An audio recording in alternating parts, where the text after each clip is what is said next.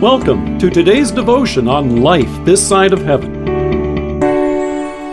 The Word of God from Luke chapter 1, verse 45. Blessed is she who has believed what the Lord has said to her will be accomplished. Supply crisis. Will Christmas be canceled? That was the provocative headline in Britain's Standard newspaper already back in October. It was written to raise eyebrows as well as worries and concerns, and in our current climate of instant indignation, probably written to inflame its readers as well. After all, how can you possibly cancel Christmas? The answer is you can't. Millions of people around the world will be celebrating with joy the birth of our Savior. The only things that may or may not change are the circumstances under which we celebrate. But if we're honest, and if we're not careful, we may be the ones who derail our celebration of Christmas all by ourselves. Already back in October, Bloomberg had an article which was titled Retailers Expect to Disappoint Holiday Customers. And then they updated it last month with an article having the headline How the Supply Chain Stole Christmas. And ever since that time, headlines have warned of shortages shortages of ham, cream cheese, cranberry sauce, tinfoil, you name it. Of course, there's always shortages surrounding the hottest toys and games of the season. That's the plot behind Arnold Schwarzenegger's holiday comedy Jingle All the Way. Air traffic is predicted to be up this year, and many are planning to fly for the holidays, but news outlets have already warned of pilot shortages. There's shortages of snowplow drivers across the country, but then again, depending on where you live, there might even be a shortage of snow. The fact is, there are so many things that we often count on all coming together with perfect timing that the hope for a perfect Christmas celebration is practically unattainable when any of them is in short supply. If anyone had reason to have these fears, it would have been Mary and Elizabeth. It was a miracle that both of these women were expecting children.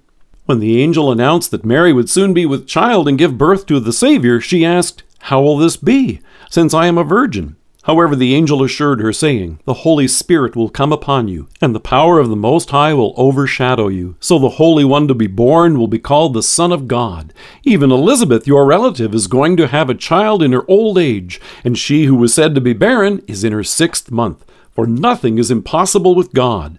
It was after this that Mary went to visit Elizabeth, and Elizabeth rejoiced and said, Blessed is she who has believed what the Lord has said to her will be accomplished. Mary was blessed in that she trusted in the promise that God had made that she would give birth to the Savior, hers and yours and mine. But the events leading up to that day were not without shortages. Imagine the shortage of sleep that would have come with the conversation she first would have had to have with her parents and with Joseph. It would certainly have meant a shortage of comfort when later, in her ninth month, it would involve travel to Bethlehem.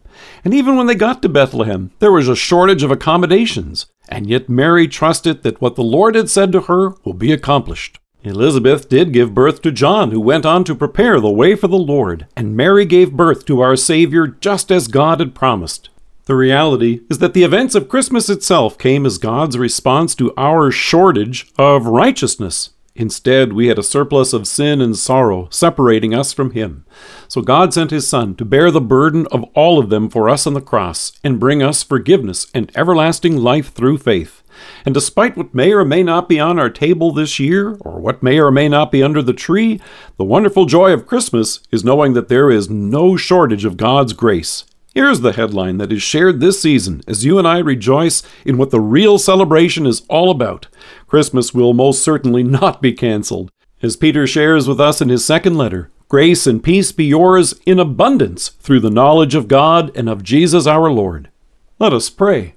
Gracious Savior, thank you that there is no shortage of your forgiveness and love.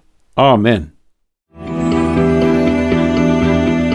Thank you for joining us if you are listening to us by podcast or on Alexa, we invite you to browse the resources that are available on our site at lifethissideofheaven.org. God bless you and have a great day.